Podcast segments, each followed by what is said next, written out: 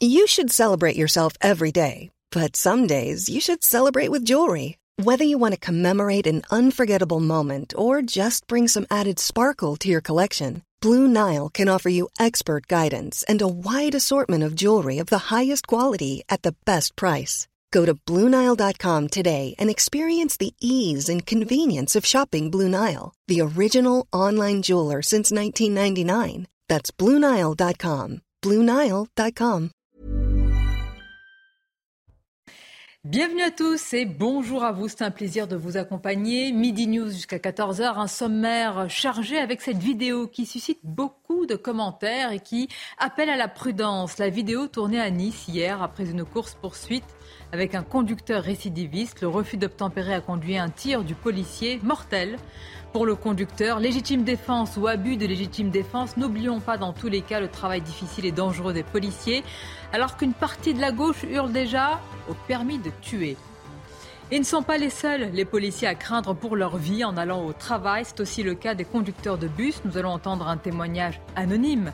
Après le caillassage d'un bus de la RATP à Bagneux dans les Hauts-de-Seine, des faits loin d'être isolés, des faits de société et loin d'être des faits divers. Les confidences et un mea culpa, ceux de Olivier Véran, le porte-parole du gouvernement et ex-ministre de la Santé, revient dans un livre sur les ratés de la gestion Covid. Il parle aussi de lui, de ses états d'âme, oui, de ses états d'âme et l'hôpital et les soignants et les moyens et les soins. On marche vraiment sur la tête. Qui aurait pensé un livre sur l'hôpital Non, franchement? On va en parler également, mais tout d'abord, c'est le journal. Bonjour à vous, Nelly. Bonjour Sonia, bonjour à tous. Et à la une de l'actualité en, ce jeudi, il y a euh, le Conseil national de la refondation dont Emmanuel Macron a donné le coup d'envoi lui-même tout à l'heure. Bonjour Régine Delfour, vous êtes euh, sur place à, Marcoussis, dans l'Essonne. Euh, il a donc pris la parole, Emmanuel Macron, avant le début des débats. Que faut-il en retenir? Oui, euh, le chef de l'État, dans un premier temps, a réaffirmé hein, sa volonté de bâtir du consensus sur la situation de la France et sur son avenir, notamment sur deux enjeux, hein, ceux de la transition euh, climatique et démographique. Euh, pour Emmanuel Macron, euh, ce Conseil national de la refondation est une nouvelle manière de débattre. Il a d'ailleurs annoncé une grande consultation sur Internet des citoyens. L'objectif est de remettre les Français au cœur du débat. Il n'a pas non plus exclu l'organisation d'un référendum. Il faut, selon ses mots, remettre les forces vives sur le terrain. Cinq thèmes vont être abordés. L'école, la santé, le plein emploi, la transition climatique et le bien vieillir. Des débats qui se tiennent à huis clos. Hein. Le chef de l'État euh, a justifié ce choix euh, par le besoin euh, d'installer une confiance et ces débats vont se tenir jusqu'à 18 heures. Merci beaucoup et on vous retrouvera évidemment euh, euh, dans le courant de, l'après-midi. Un petit euh, phénomène qu'on observe de plus en plus, des piscines publiques qui ferment tour à tour pour faire face à la flambée du prix de l'énergie. C'est le cas à Montauban depuis lundi. Une piscine qui restera fermée jusqu'à nouvel ordre selon son gestionnaire. Mais cette solution ne plaît pas du tout à la maire de cette localité qui se dit même scandalisée. Regardez ce reportage de Jean-Luc Thomas. Lundi dernier, le troisième plus grand complexe aqualudique de France ferme. Vermarine, l'exploitant par délégation, en décide ainsi car la facture gaz-électricité explose. Les nageurs trouvent porte close dès le matin. Il n'y a eu aucun respect des adhérents, il n'y a eu aucun respect des Montalbanais, il n'y a eu aucun respect du contrat qu'ils doivent avoir, dans lequel ils se sont engagés en effet à gérer l'établissement, dans les bons comme dans les mauvais moments. Tout le monde se trouve devant le fait accompli. Personne n'a été prévenu, même pas les 31 salariés. On n'a jamais été euh, informé au préalable de quoi que ce soit. Jamais. On est les, les, pions, les éléments indispensables au bon fonctionnement de, l'entreprise et pourtant on est les, derniers, les dernières roues du carrosse. Ce mercredi, la mairie de Montauban reçoit les salariés. Ils pourraient être embauchés provisoirement par la collectivité la maire n'accepte pas cette méthode de voyou quand elle parle des dirigeants de Vermarine. Dès lundi, des huissiers ont constaté la fermeture. Une suite judiciaire est fort probable. Enfin, un nouveau fait de violence à l'école. Ça se passe à Dijon, où un collégien de 13 ans a blessé deux élèves et une professeure avec un couteau. Hier matin, à la fin de la récréation, une bagarre avait éclaté entre ces trois élèves.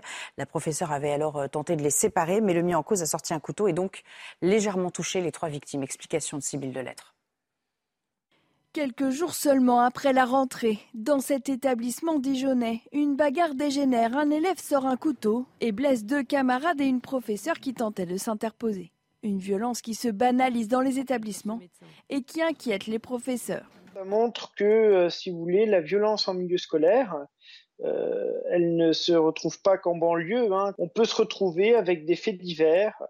Euh, j'allais dire, peu importe la géographie. Selon la dernière étude menée par l'éducation nationale, les chiffres restent stables, mais elle ne recense que les incidents déclarés par les chefs d'établissement. Dans les collèges, 11,9 cas graves pour 1000 élèves ont été recensés l'année dernière. 40% de ces incidents sont des atteintes verbales, 27% des atteintes physiques.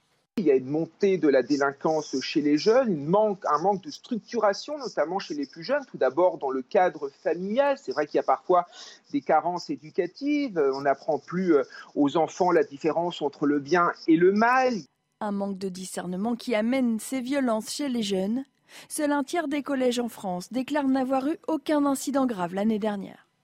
Et voilà pour l'essentiel de l'actualité. C'est à vous pour le début du débat, Sonia. Merci beaucoup, Nelly. Vous avez parlé de ces refus d'obtempérer. Évidemment, on va s'arrêter sur ce qui s'est passé à Nice. On va vraiment euh, eh bien, poser toutes les questions, d'autant qu'elles sont légitimes à être posées. Déjà, il y a deux camps euh, qui s'affrontent, si je puis dire. Il y a la version des policiers, des soutiens des policiers, et puis il y a une partie euh, de la classe euh, politique, à la gauche de la gauche, qui parle de permis de tuer. Tout d'abord, présentons nos invités qui vont en débattre. Paul Melun est avec nous. Bonjour à vous. Bonjour Sonia. Merci d'être là. Essayiste, président de Souverain Demain.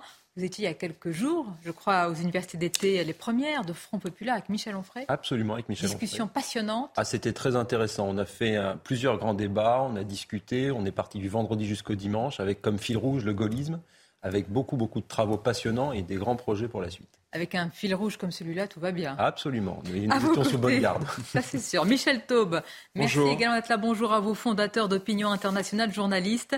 Caroline Pilastre nous fait le plaisir de nous accompagner. Bonjour à vous. Bonjour Sonia, bonjour. Chroniqueuse, euh, chroniqueuse à Sud Radio et Benjamin Morel également. Bonjour, à vous.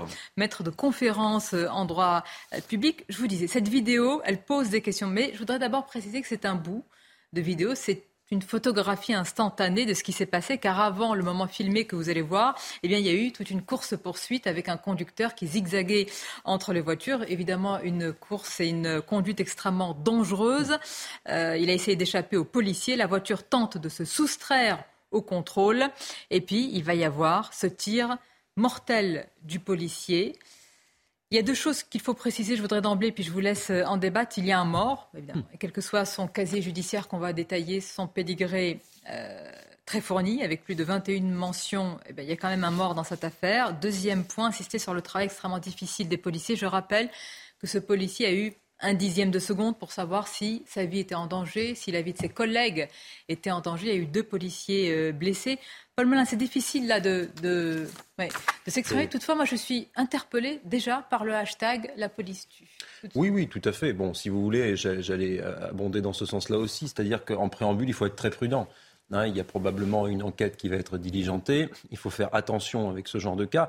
Maintenant, de ce que l'on sait, a priori, il faudrait, si on fait un peu la genèse de ce qui s'est passé là, nous avons un individu qui effectivement a été, euh, qui est déjà connu des services de police, comme on dit maintenant, et assez largement, qui vole une voiture et qui utilise, alors c'est difficile de dire refus d'obtempérer, parce que si vous voulez, la voiture qu'il utilise, c'est quasiment une arme à destination, puisqu'il fonce dans les policiers et qu'il les met a priori en grand danger. Donc vous avez ce jeune policier qui est sur le côté avec son arme et qui fait une sommation avant de tirer Alors et là, par faire feu. Dans ce que nous avons vu, là voiture était à l'arrêt. Ce dont vous parlez, c'était la voiture était une arme à destination, probablement avant. Probablement avant, puisqu'on voit comment la voiture est encastrée.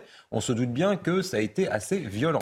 Donc, si vous voulez, ça pose un certain nombre de questions. J'ai lu un rapport sénatorial qui expliquait que les refus d'obtempérer avaient augmenté de 30% en quelques années. Donc, vous voyez, on est quand même sur une lame de fond et sur un fait de société qui est absolument majeur, auquel les policiers sont de plus en plus confrontés. Donc, évidemment, que la gauche de la gauche dise la police tue comme ça, au bout de quelques minutes, avant même qu'il y ait eu la moindre enquête, qu'on ait pu réfléchir aux tenants et aux aboutissants de cette affaire, sans tenir compte du fléau que sont les refus d'obtempérer et de la violence euh, auxquelles font face les forces de police et de gendarmerie, c'est complètement irresponsable, si vous voulez. Donc, euh, à tout le moins, il faudrait peut-être que ces gens-là tournent leur langue trois fois dans leur bouche avant de parler, réfléchissent un peu à ce qui s'est passé. Cette fois. Et qui, peut-être, oui, peut-être même cette fois. Donc, vous parlez du contexte. Hein. Bien sûr. il faut insister sur le contexte. Absolument. Je voudrais préciser qu'il y a deux enquêtes, et dont l'une concerne le policier qui a tiré. c'est sain, évidemment, dans notre pays, dans notre démocratie, qu'il y ait une enquête pour savoir précisément ce qui s'est passé. Mais je pose la question, M. Taub. Euh, le policier, il représente la loi. Il dispose de ce que l'on appelle le monopole de la violence, de la violence légitime. C'est normal qu'il y ait une enquête. Il y a une enquête aussi sur ce Est-ce qu'il est à mettre sur le même plan que le, que le délinquant? Bien sûr que non. Et, et en fait, euh, lorsque vous avez euh, la gauche ou l'extrême gauche qui parle du de la police qui tue, euh, d'une sorte de permis de tuer qui serait délivré à la police, il faut justement rappeler que le rôle de la police, c'est d'exercer la violence quand un policier le juge nécessaire en son âme et en conscience en fonction de sa formation, de ses compétences. Et effectivement, vous disiez, il avait un dixième de seconde pour juger de ce qu'il avait à faire. Mais encore une fois, le, euh, la légitime défense est d'autant plus légitime quand c'est un représentant de l'autorité publique qui exerce ce monopole de la violence légitime. Ça, c'est le premier point que je voudrais dire. Et le deuxième point, c'est que ce n'est pas un refus d'obtempérer, ah c'est un délit de fuite. C'est-à-dire le refus d'obtempérer n'est que l'instant déclencheur de ce qui s'ensuit. C'est-à-dire lorsqu'une personne refuse d'obtempérer et qu'ensuite elle continue à vouloir échapper à, l'arrestation, à l'interpellation d'un policier, on tombe dans autre chose d'un point de vue pénal et d'un point de vue criminel. Donc, en fait, si vous voulez, c'est un enchaînement qui est extrêmement important à prendre en compte. Et encore une fois, ce n'est pas un refus d'obtempérer qui entraîne le fait qu'un policier tire sur euh, un prévenu, c'est le fait que quelqu'un a décidé sciemment d'enfreindre la loi bien au-delà du refus d'obtempérer. Délit de fuite, peut-être mise en danger de la vie d'autrui, par son comportement, etc. Comme une arme. Donc, si vous voulez, c'est tout ça qu'il faut prendre en, en, compte. Et donc, je pense que ce n'est pas un refus d'obtempérer, c'est un délit de fuite, c'est quelqu'un qui se met totalement hors la loi, qui met en danger autrui, les, les policiers et les habitants. Et c'est aussi en fonction de cela qu'il faut évaluer euh, le choix. Vous parlez du contexte qu'a décrit bah, euh, parfaitement, mais bien sûr, et puis des refus d'obtempérer quasi euh, quotidiens, sinon réguliers. Mais malgré tout, sur cette affaire précise, l'enquête, évidemment, doit être menée avant les, les, conclusions. Ça, on est. Oui, c'est l'IGPN, c'est-à-dire qu'il faut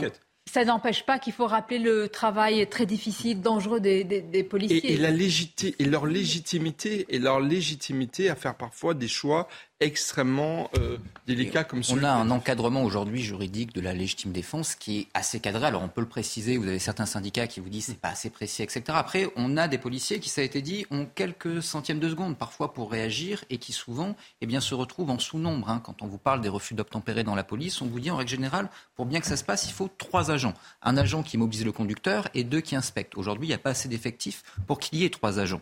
Donc là, on a un cas. Ce cas, il va faire l'objet d'une enquête. C'est normal et c'est et je crois qu'il ne faut pas s'avancer sur ce cas. Et ensuite, il y a le contexte. Le contexte, c'est 0,76% des refus d'obtempérer qui donnent lieu à un usage. Vous avez vu sur euh, le débat politique. Bien sûr, mais c'est pour ça qu'il ne faut pas. C'est dommageable et très Il ne faut pas que le politique ah s'avance.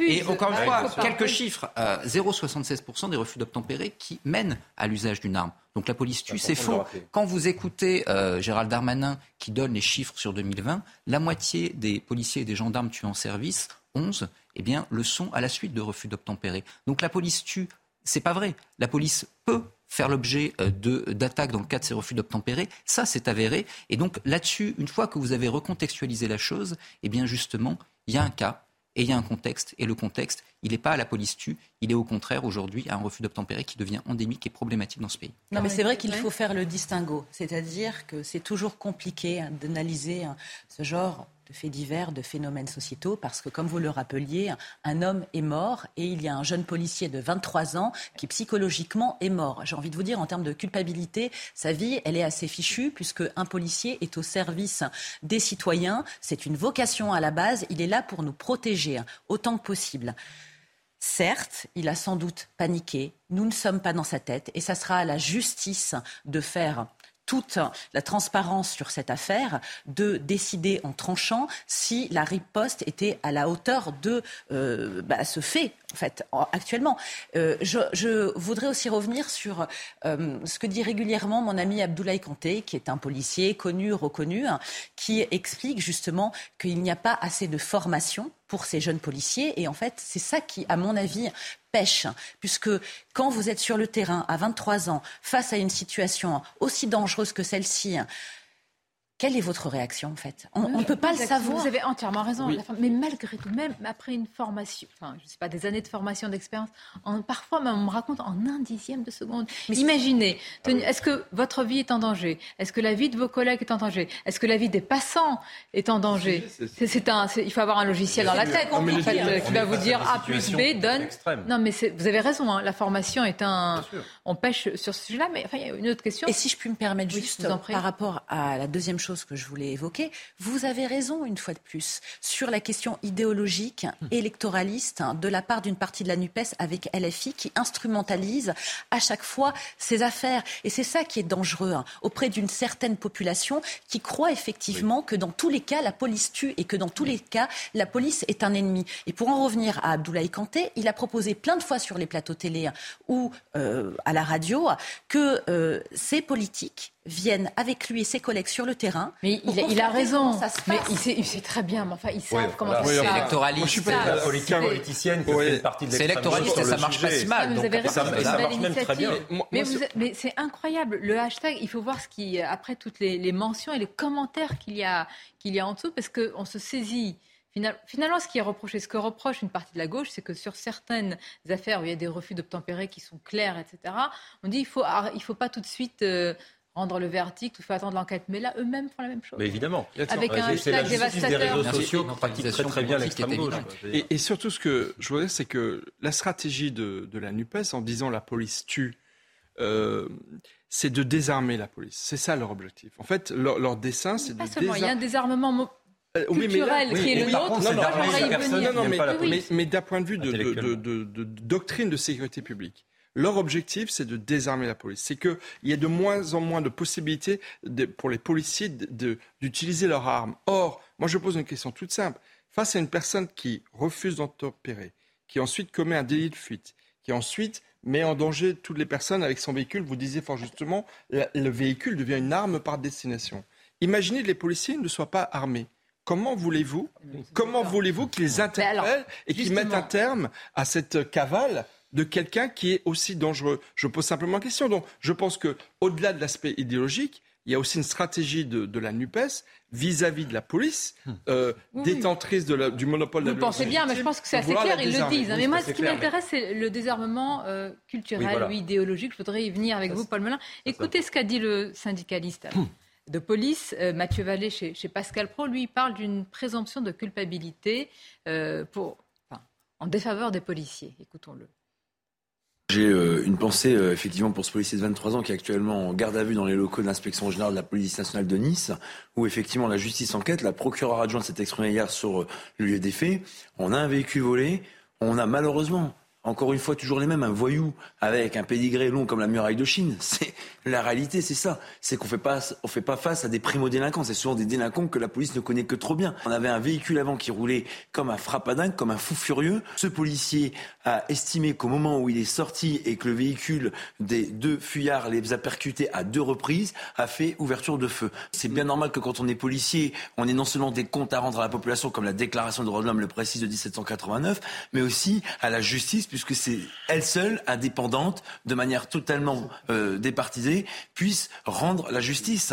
Et le problème, c'est que les citoyens français ont la présomption d'innocence, les, policiers ont la présomption de culpabilité immédiatement dès qu'ils font une action de police. Franck Labois, ce policier qui, lors d'une opération de police à la départementale de Lyon, s'est fait écraser par un criminel. Mélanie Lemay, la gendarme qui a été tuée sur un refus d'obtempérer. Romain Boulange, qui a été tué par une, une, chauffeur d'Alil. Si, mais nos morts comptent aussi. Les policiers ne rentrent pas dans la police pour tuer, ils rentrent pour hein. protéger.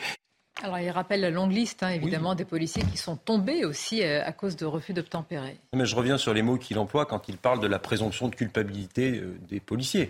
Euh, effectivement, c'est, disons, le discours d'une partie de la France insoumise. il faut nuancer, c'est pas la gauche, c'est une partie de la gauche, et dans cette partie de la gauche, c'est une partie de la France insoumise. Parce que je suis pas bien sûr si on demande à M. Ruffin si la police tue, je suis pas sûr qu'il le dise, vous voyez. Donc il y a déjà des divisions. Et c'est une part infime de nos compatriotes qui est d'accord avec ces fadaises.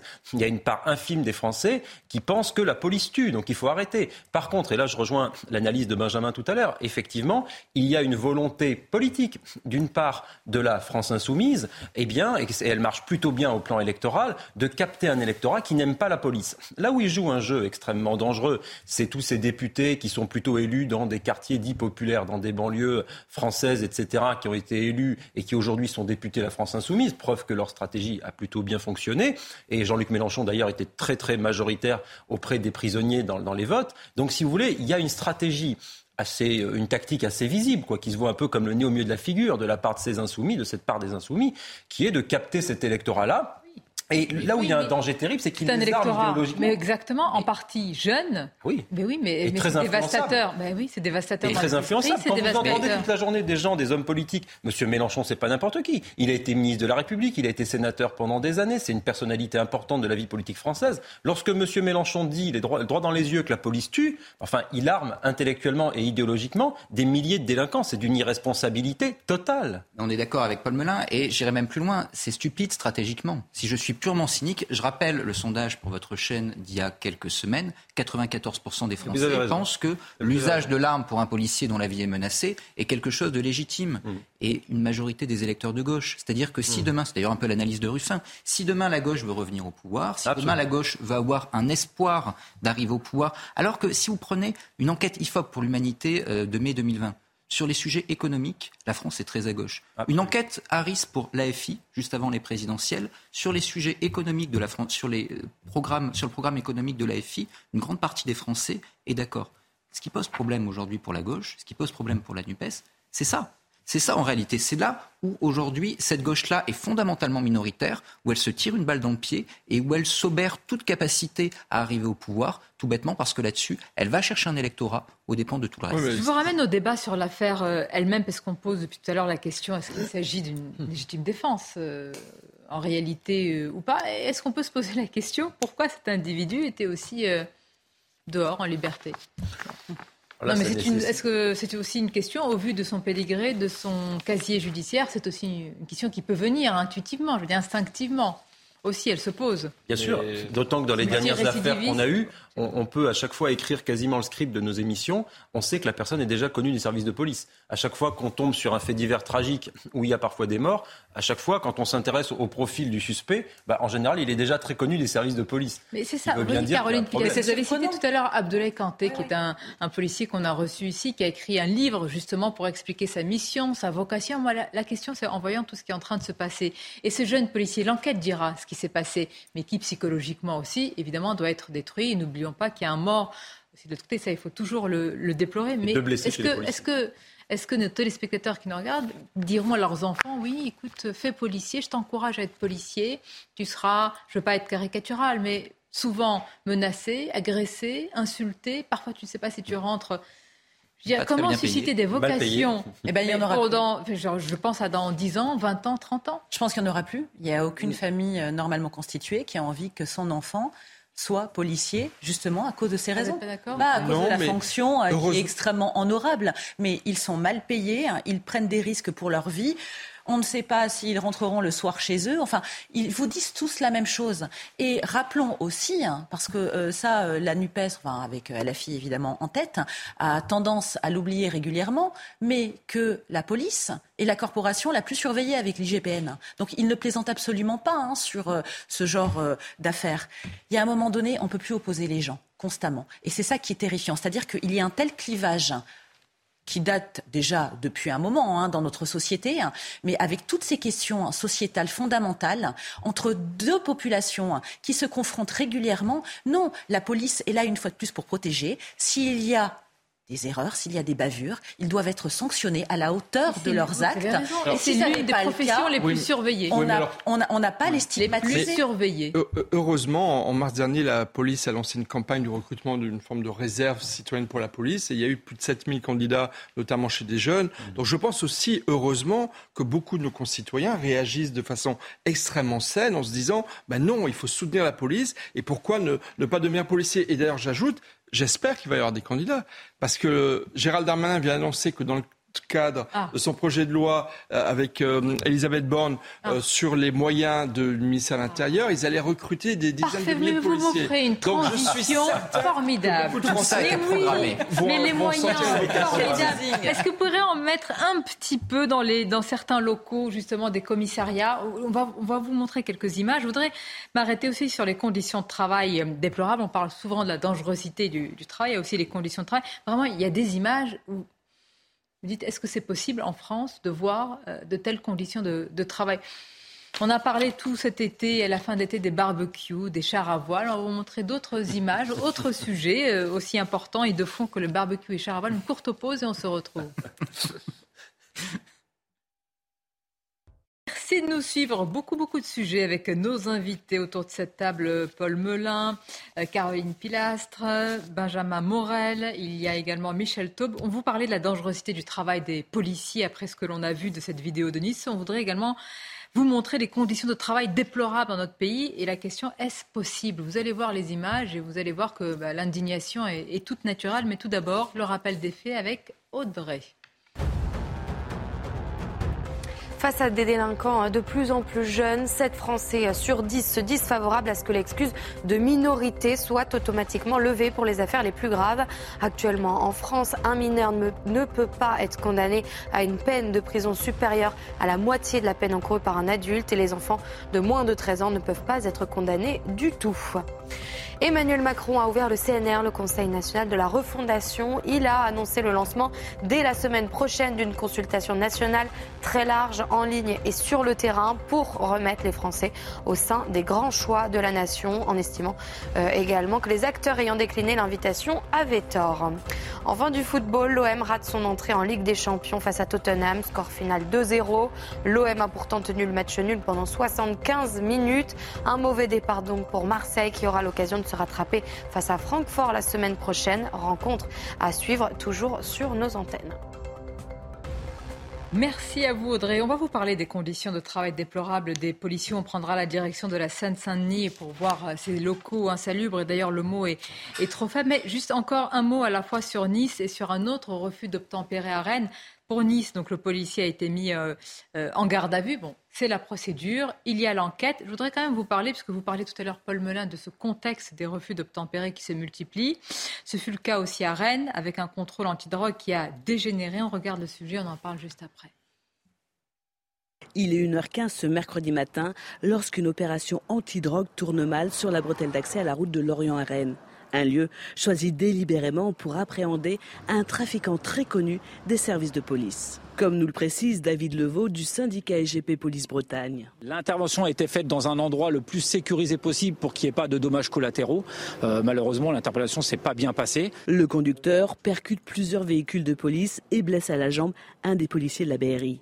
L'agent fait usage de son arme et blesse à son tour le conducteur au bras, avant que le projectile n'atteigne et tue la passagère, compagne du conducteur âgé de 22 ans et inconnu des services judiciaires. David Levaux invoque la légitime défense. Mes collègues ont été, euh, se sont sentis en danger, ils étaient en danger, donc ils ont fait feu sur le véhicule pour le stopper et pour aussi sauver leur vie. Malheureusement, oui, il y a des dommages collatéraux, mais je tiens à redire quand même que là, on avait affaire à des individus archi connus, euh, connus pour le gros, gros trafic de stupéfiants. Deux enquêtes ont été ouvertes, l'une pour tentative d'homicide volontaire sur personne dépositaire de l'autorité publique contre le conducteur accusé d'avoir refusé d'obtempérer, l'autre pour violence volontaire ayant entraîné la mort sans intention de la donner et violence avec arme par personne dépositaire de l'autorité publique. Cette dernière a été confiée à l'inspection générale de la police nationale.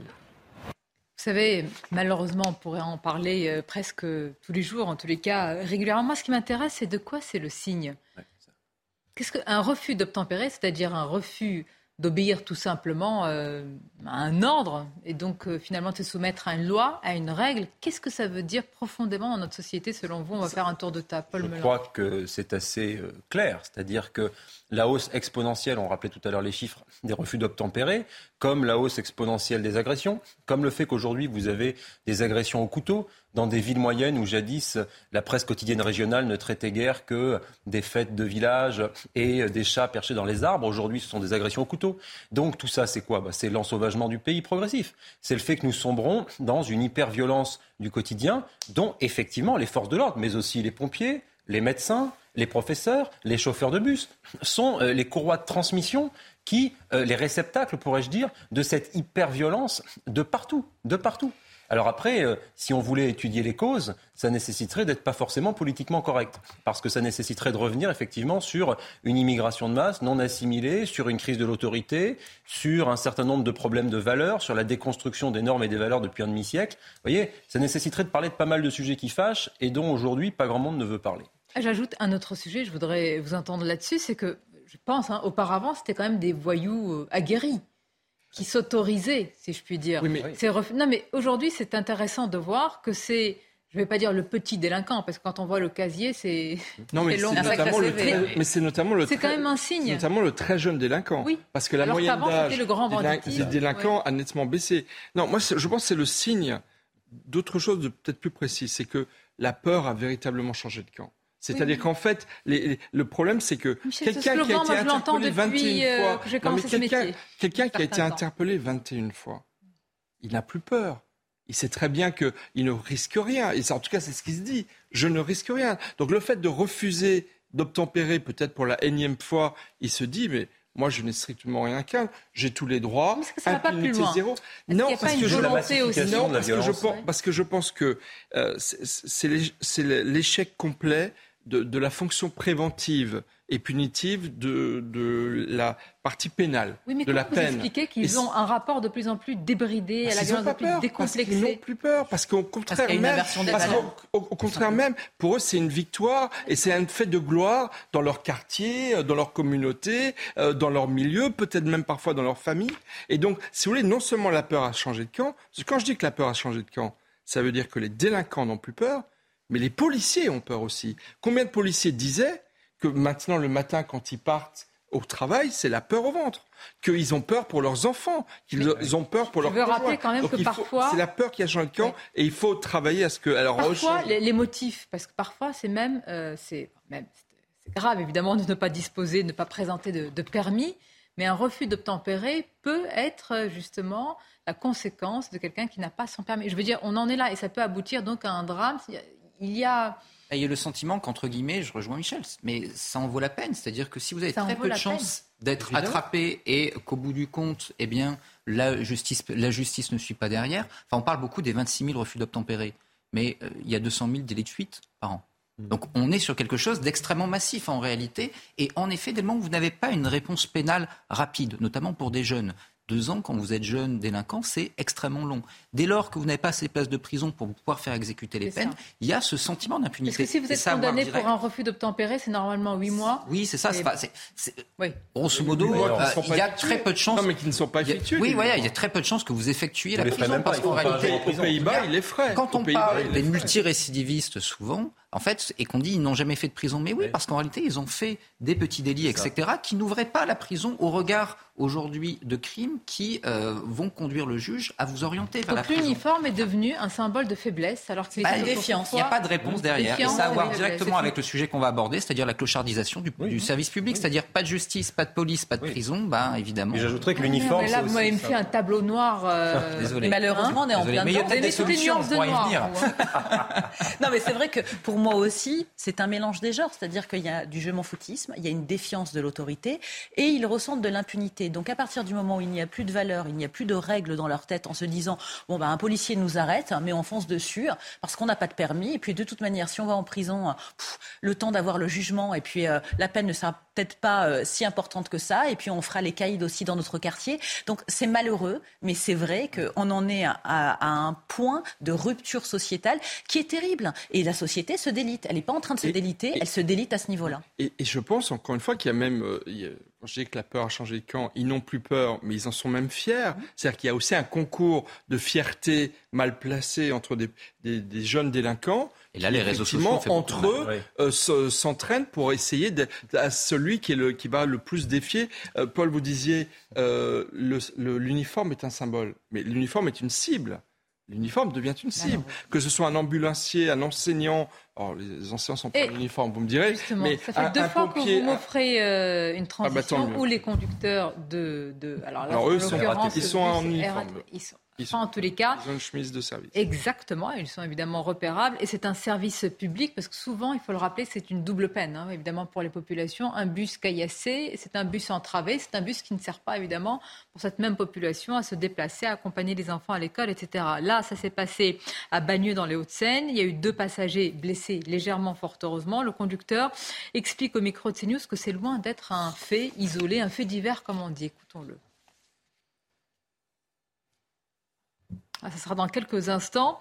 Euh, c'est pour ça que je disais, les policiers ne sont pas seuls dans cette galère. C'est vrai qu'on va l'écouter tout à l'heure, ce, conducteur. Ce qui m'a frappé, c'est que souvent, même nous, parfois dans notre rhétorique, dans notre lexique, on parle de faits divers. Et il insiste, il dit non, il y a, un continuum.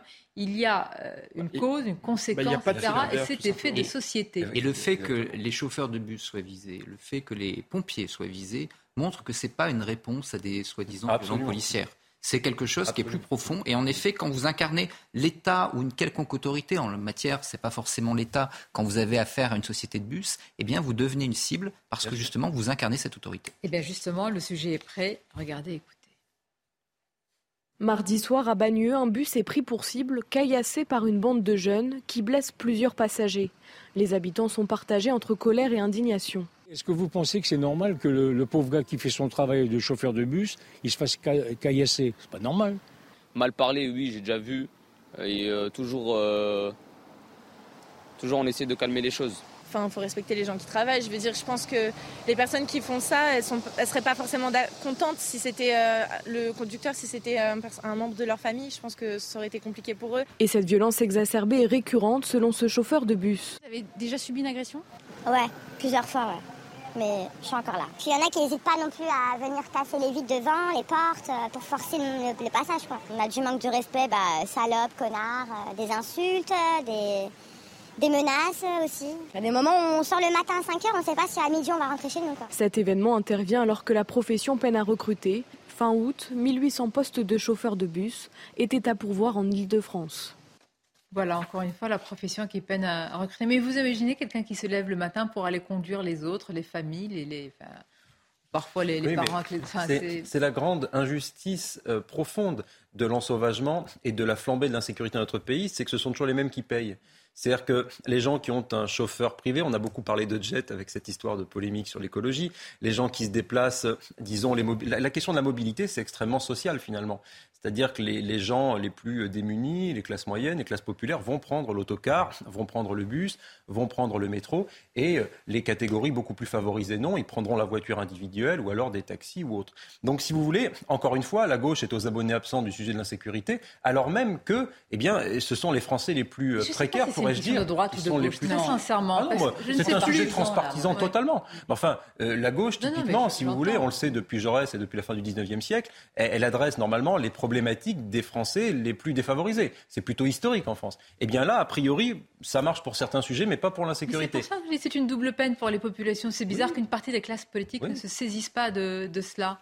C'est curieux, mais ça nécessiterait de changer le logiciel d'une partie de la gauche sur son rapport, notamment à la sécurité, à l'immigration, à l'ordre public, qui sont des sujets qui ont été absolument, euh, quasiment criminalisés au plan intellectuel, notamment avec la jurisprudence, SOS racisme et toutes ces choses-là. Et on n'a pas de, on a plus, excuse-moi, euh, on n'a plus de parti ouvrier. C'est-à-dire qu'aujourd'hui, les militants ne sont plus des ouvriers, ne viennent plus des classes populaires. Non, mais sont, pour être simple, des bobos de centre-ville. Les, les problématiques dans les partis ne sont Oserais-je dire que ça a été remplacé C'est un peu caricatural, mais malheureusement, c'est ça. Non, mais quand vous écoutez Jean-Luc Mélenchon, les nouveaux ouvriers, c'est les damnés de la terre, euh, c'est les minorités euh, ethniques, c'est... Mais ça, ce ne serait pas possible si on avait des vrais partis ouvriers comme le PC des années 70. Il a changé sciemment, il a changé sciemment le logiciel de la gauche en faisant courir des risques majeurs à la fois aux classes populaires, pour reprendre un terme de gauche, et à la, France, et on le voit bien sur les questions de sécurité, qui sont bien la preuve que Jean-Luc Mélenchon euh, fait de son fonds de commerce euh, les classes populaires, alors qu'elles sont les premières à souffrir moi, je veux savoir, de, sa politique. Qu'est-ce qu'on fait Et j'aimerais dire une chose très importante. Sur la rhétorique, oui. Et Jean-Luc Mélenchon, il ne doit pas souvent regarder CNews ou il doit faire semblant. Je vous garantis qu'il regarde pas. Non, mais dans le sondage que vous avez publié il y a une semaine, 90% des électeurs des Insoumis des jeunes devant vous, l'on regarde la police. Et c'est important de le rappeler. Ce qui m'intéresse, c'est la rhétorique et le choix de mots. Je me souviens il y a quelques années, quand il s'agissait de décrire ces bus KSC, on disait incivilité. Ah Parce que ça m'a frappé, vous employez le mot qui est un mot qui brûle les lèvres aujourd'hui sauvagement pour un bus KSC. Le ministre l'a employé, donc je me suis permis. Oui, mais il y a des éléments de langage qui permettez-vous des modes. Hein. Je pense que vous n'avez pas eu besoin de sa permission pour le faire, tel que je vous connais, j'ai bien compris. Non, mais le mot incivilité, il y a quelques années, je ne sais pas, mais pour moi, incivilité, c'était, euh, on ne dit pas bonjour au conducteur quand on monte dans le bus. Ça, c'est une incivilité. Le manque de politesse. Voilà. Maintenant, il y a certains qui parlent d'incivilité pour ça. Non, ça, c'est pas de l'incivilité. C'est de l'insécurité. Voilà. Et juste pour répondre à, ce que vous expliquiez, euh, Michel, sur la question politique, c'est au PS républicain de reprendre la main sur ces questions. Si justement ils veulent exister, hein, et ne plus être sous le niveau de la mer, hein, au niveau ah, euh, des votes. Hein. A, tenté quelque chose là ces derniers jours pour essayer de concurrencer. Oui, mais il faut de toute manière qu'il y ait une vraie rupture avec LFI parce que ça sera justement leur chance politiquement. mais est-ce qu'une partie de, cette idéologie n'a pas déjà euh, infusé, et en particulier chez les, euh, les plus jeunes Certains, oui, mais ça n'est pas, si je peux me permettre, Sonia, qu'une question d'éducation. Parce qu'il faut quand même rappeler hein, que dans beaucoup de quartiers, il y a le business de la drogue qui est un business lucratif. Et en dehors du fait que ces conducteurs du bus, les pauvres, subissent au même titre que les policiers, les infirmières, le régalien en règle générale, cette insécurité, c'est aussi parce qu'on les empêche de travailler et peut-être qu'ils n'ont pas envie d'être vus quand ils font le chouf. On les... Exactement, et on empêche finalement les, bah, les citoyens de, pouvoir de vivre. Euh, de vivre. parce que la sécurité est un droit, c'est pas euh, évidemment. Et euh, on a posé la question, alors autour de cette table, prenez probablement les, transports en commun. On a posé la question justement aux usagers, si je puis dire, et écoutez-les sur ce sentiment ou cette réalité d'insécurité plutôt.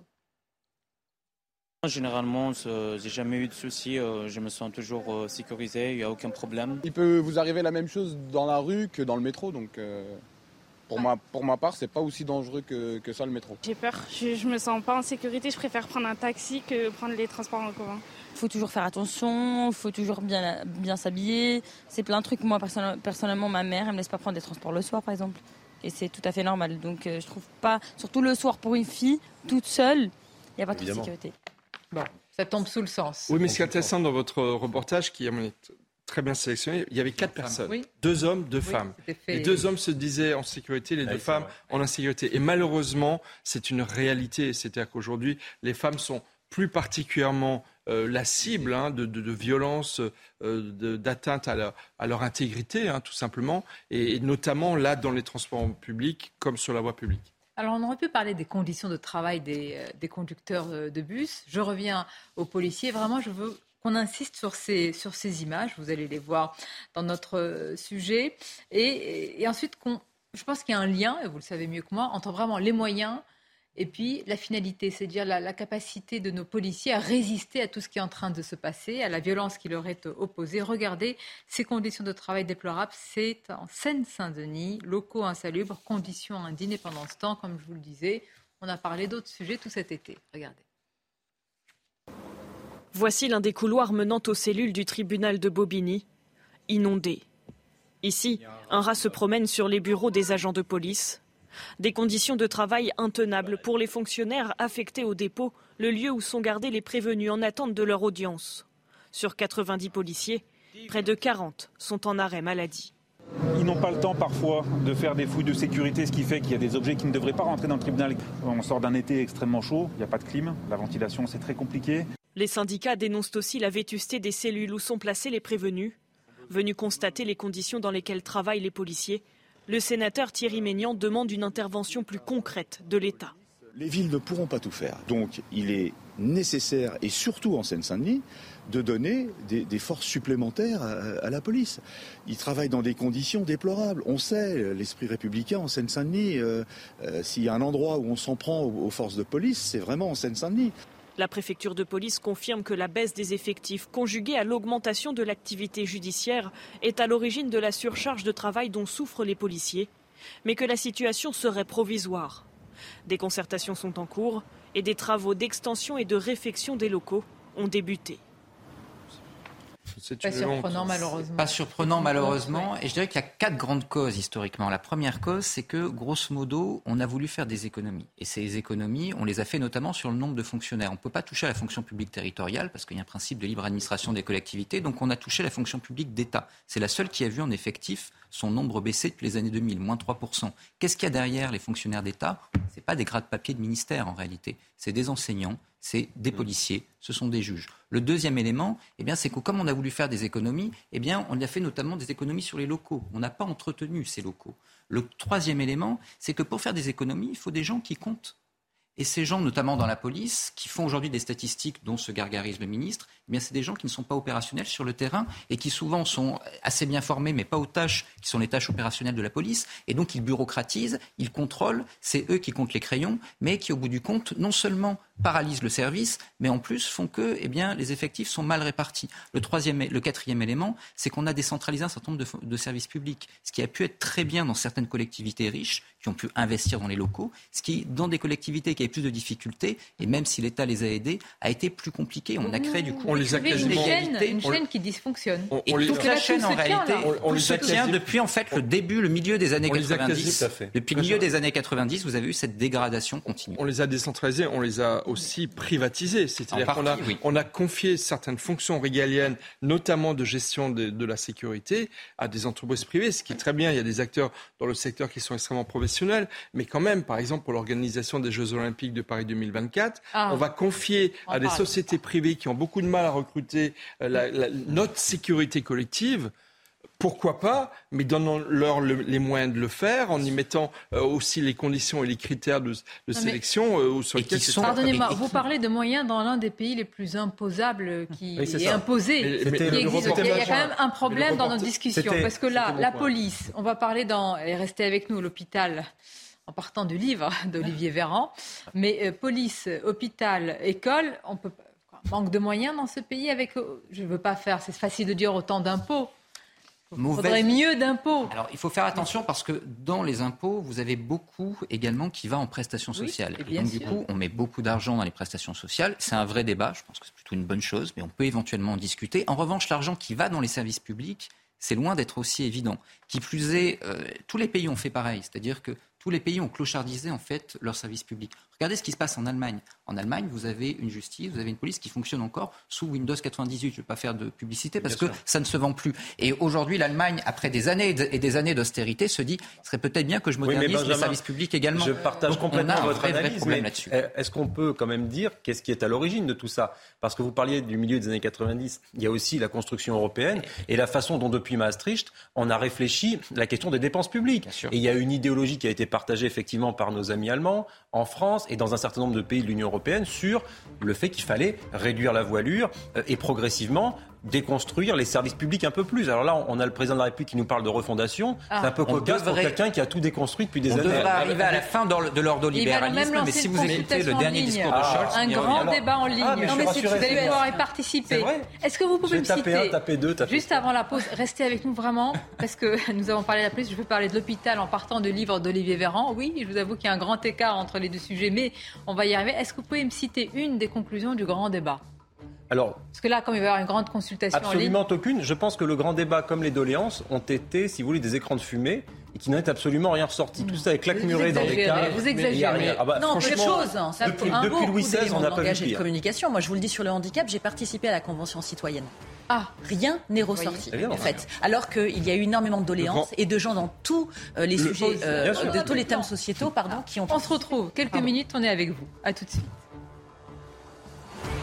Merci d'être avec nous. On va continuer à évoquer différents sujets. La vidéo qui suscite beaucoup de questions et de commentaires euh, à Nice après le refus d'obtempérer et le délit de fuite. Nous évoquerons également, sondage à l'appui, euh, ce que souhaitent les Français pour l'excuse de minorité. À 71%, ils souhaitent ça lever. On va entrer dans les détails après l'agression d'une octogénaire à Cannes. Mais tout de suite, c'est le journal. Rebonjour, cher Nelly. Rebonjour Sonia. Et justement, on va parler de cette affaire à Nice où un homme a été tué par un policier après un, refus d'obtempérer, le policier qui est en garde à vue depuis hier soir, le conducteur de ce véhicule zigzaguait sur une voie rapide. Il n'a pas voulu s'arrêter. Le véhicule, lui, était euh, volé. Il avait été euh, signalé comme tel. Deux enquêtes ont été ouvertes, l'une contre le conducteur et l'autre contre euh, l'agent de police. Et puis en Seine-et-Marne, sachez qu'une rixe a éclaté hier à la gare de Savigny-le-Temple. Six personnes ont été interpellées à l'issue de cette rixe. Écoutons les précisions apportées par le secrétaire général du syndicat Alliance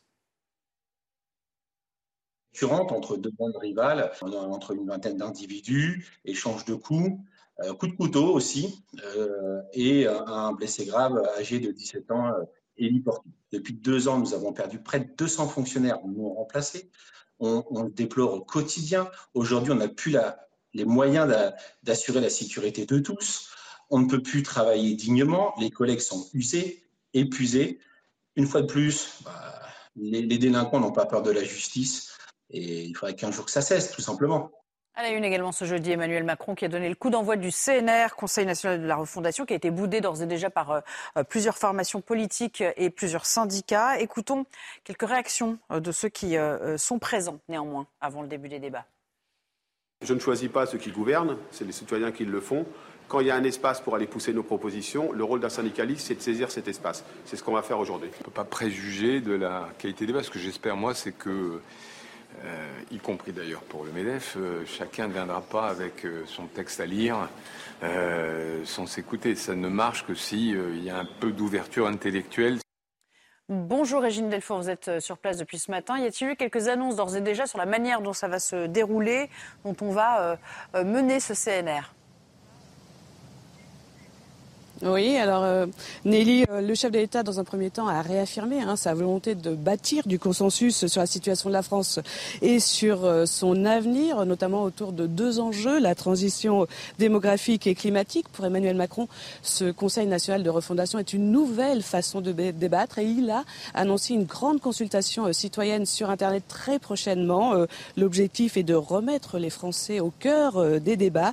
Il n'a pas exclu non plus l'organisation de référendums alors il faut, euh, selon ces mots, passer à l'action, remettre les forces vives sur le terrain. Cinq thèmes vont être abordés euh, pendant cette journée l'école, la santé, le plein emploi, la transition climatique et le bien vieillir. Alors ce sont des débats qui se tiennent à huis clos, hein, un choix que le chef de l'État a justifié par le besoin d'installer euh, la confiance et ces débats doivent se tenir jusqu'à 18 heures. Merci à vous, Régine, pour euh, ces euh, premières précisions. Et puis, c'est un poste de dépense qui euh, grimpe inlassablement depuis 30 ans. On parle bien sûr de la consommation électrique, car s'ils sont plus économes, les équipements ménagers sont aussi de plus en plus nombreux. Résultat, 10% du budget des ménages en moyenne est, consacré à la consommation d'énergie. Il convient peut-être de s'interroger sur ces équipements qui consomment le moins pour tenter de faire quelques économies. Sibylle de lettres. Sur le podium des équipements les plus énergivores, on trouve la climatisation, 20 fois plus gourmande en énergie qu'un ventilateur. Sa consommation dépend de sa puissance, mais en été, lorsqu'il fait très chaud, la clim peut faire bondir la facture d'électricité de 25%. Autre matériel qui consomme beaucoup, le sèche-linge. Même s'il est peu utilisé au quotidien, il consomme en moyenne plus de 300 kWh d'électricité par an, trois fois plus qu'une télévision.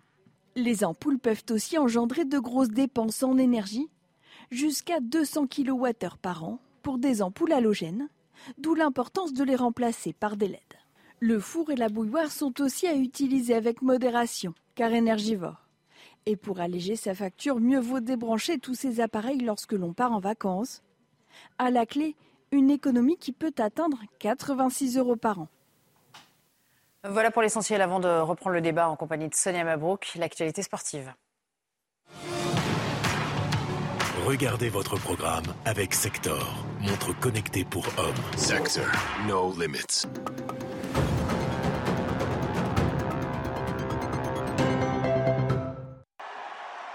Carlos Alcaraz s'impose au bout de la nuit. Après 5h14 de jeu, l'Espagnol est venu à bout de Yannick Sinner en 5-7, 6-3, 6-7, 6-7, 7-5, 6-3. Dans le match le plus tardif de l'histoire de l'US Open, Alcaraz a enflammé Flushing Meadows avec des coups de génie. Mais il s'est également fait peur.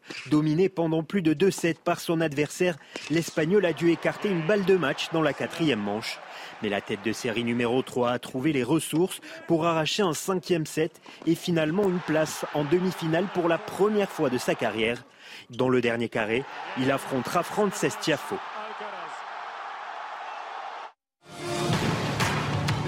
Vous avez regardé votre programme avec Sector, montre connectée pour hommes. Sector, no limits. Merci d'être avec nous. De nombreux sujets au menu de cette deuxième heure, avec euh, toujours autour de cette table Paul Melun, Benjamin Morel, Caroline Pileast et c'est Jonathan Sixou qui nous a rejoint. Bonjour à vous. Bonjour. Merci d'être là, journaliste à, Causeur. Jonathan, lors de la première heure, nous avons évoqué euh, l'affaire du refus d'obtempérer à Nice et du délit de fuite. Et je le disais là, juste avant l'antenne, c'est en train de devenir une affaire euh, politique. On n'avait qu'une partie de la classe politique à la gauche de la gauche notamment les insoumis. Je pense à l'insoumis David Guiraud qui estime que la France connaît, je cite, une épidémie de mort de la police suite à des refus d'obtempérer. Le sujet devient politique, idéologique euh, aussi. Exactement, Sonia, vous avez raison, mais c'est euh, concernant la gauche de la gauche pas nouveau, puisque euh, depuis le début, depuis des mois et, des mois, LFI en, particulier et tous ses lieutenants prônent désarmement de la police, ne s'émeuvent en rien lorsqu'un policier est tué ou gravement euh, blessé, alors même que les attaques contre la police, contre les commissariats de police, montrent qu'on veut en, attenter clairement à la vie des policiers. Que fait la France insoumise depuis le début? C'est demander, de demander le désarmement de, de, ces policiers qui sont des forces, à les entendre, qui sont là uniquement pour tuer des citoyens, si vous me permettez l'expression, vraisemblablement, allez comprendre, un bon flic serait un flic mort, parce que c'est eux qui euh, ce désarmement, alors même qu'en face, on assiste à une, multiplication de ces agressions, encore une fois, qui ne sont pas là pour mettre euh, un coup de bâton euh, sur les jambes des, policiers, c'est vraiment pour les tuer, que ce soit des tirs de mortier dans les commissariats, dans les voitures dans lesquelles ils peuvent se trouver, c'est très inquiétant. Ensuite, qu'il y ait, ça s'appelle une bavure, personne n'est parfait, qui que ce soit, et quelle que soit sa profession. Mais quand vous avez d'un côté la multiplication des actes de délinquance et d'hyperviolence, il est normal qu'il y ait une multiplication en face des interventions. Et euh, de là euh, peut peut-être aussi euh, découler quelques pas de côté, si vous me permettez. Pour l'heure, pour l'heure, on ne sait pas. On a des images qui sont très compliquées à. C'est une enquête. Non, mais je veux pas. C'est très bien. Et n'allons pas sur le sujet. Mais je préfère qu'on reste sur les conséquences d'une affaire qui devient politique, parce que dans cette affaire, il y a tout. Il y a euh, le conducteur avec euh, un casier judiciaire qui est euh, évidemment extrêmement fourni. Il y a un jeune policier, parce qu'il y a aussi l'âge, et donc forcément, sa jeunesse est probablement à rapprocher. Ce n'est pas une critique, c'est un constat d'un manque de formation, c'est ainsi. et il y a les premières réactions. Je voudrais d'abord qu'on rappelle les faits avec la vidéo que l'on voit, Marine Sabourin, et on revient sur les conséquences politiques.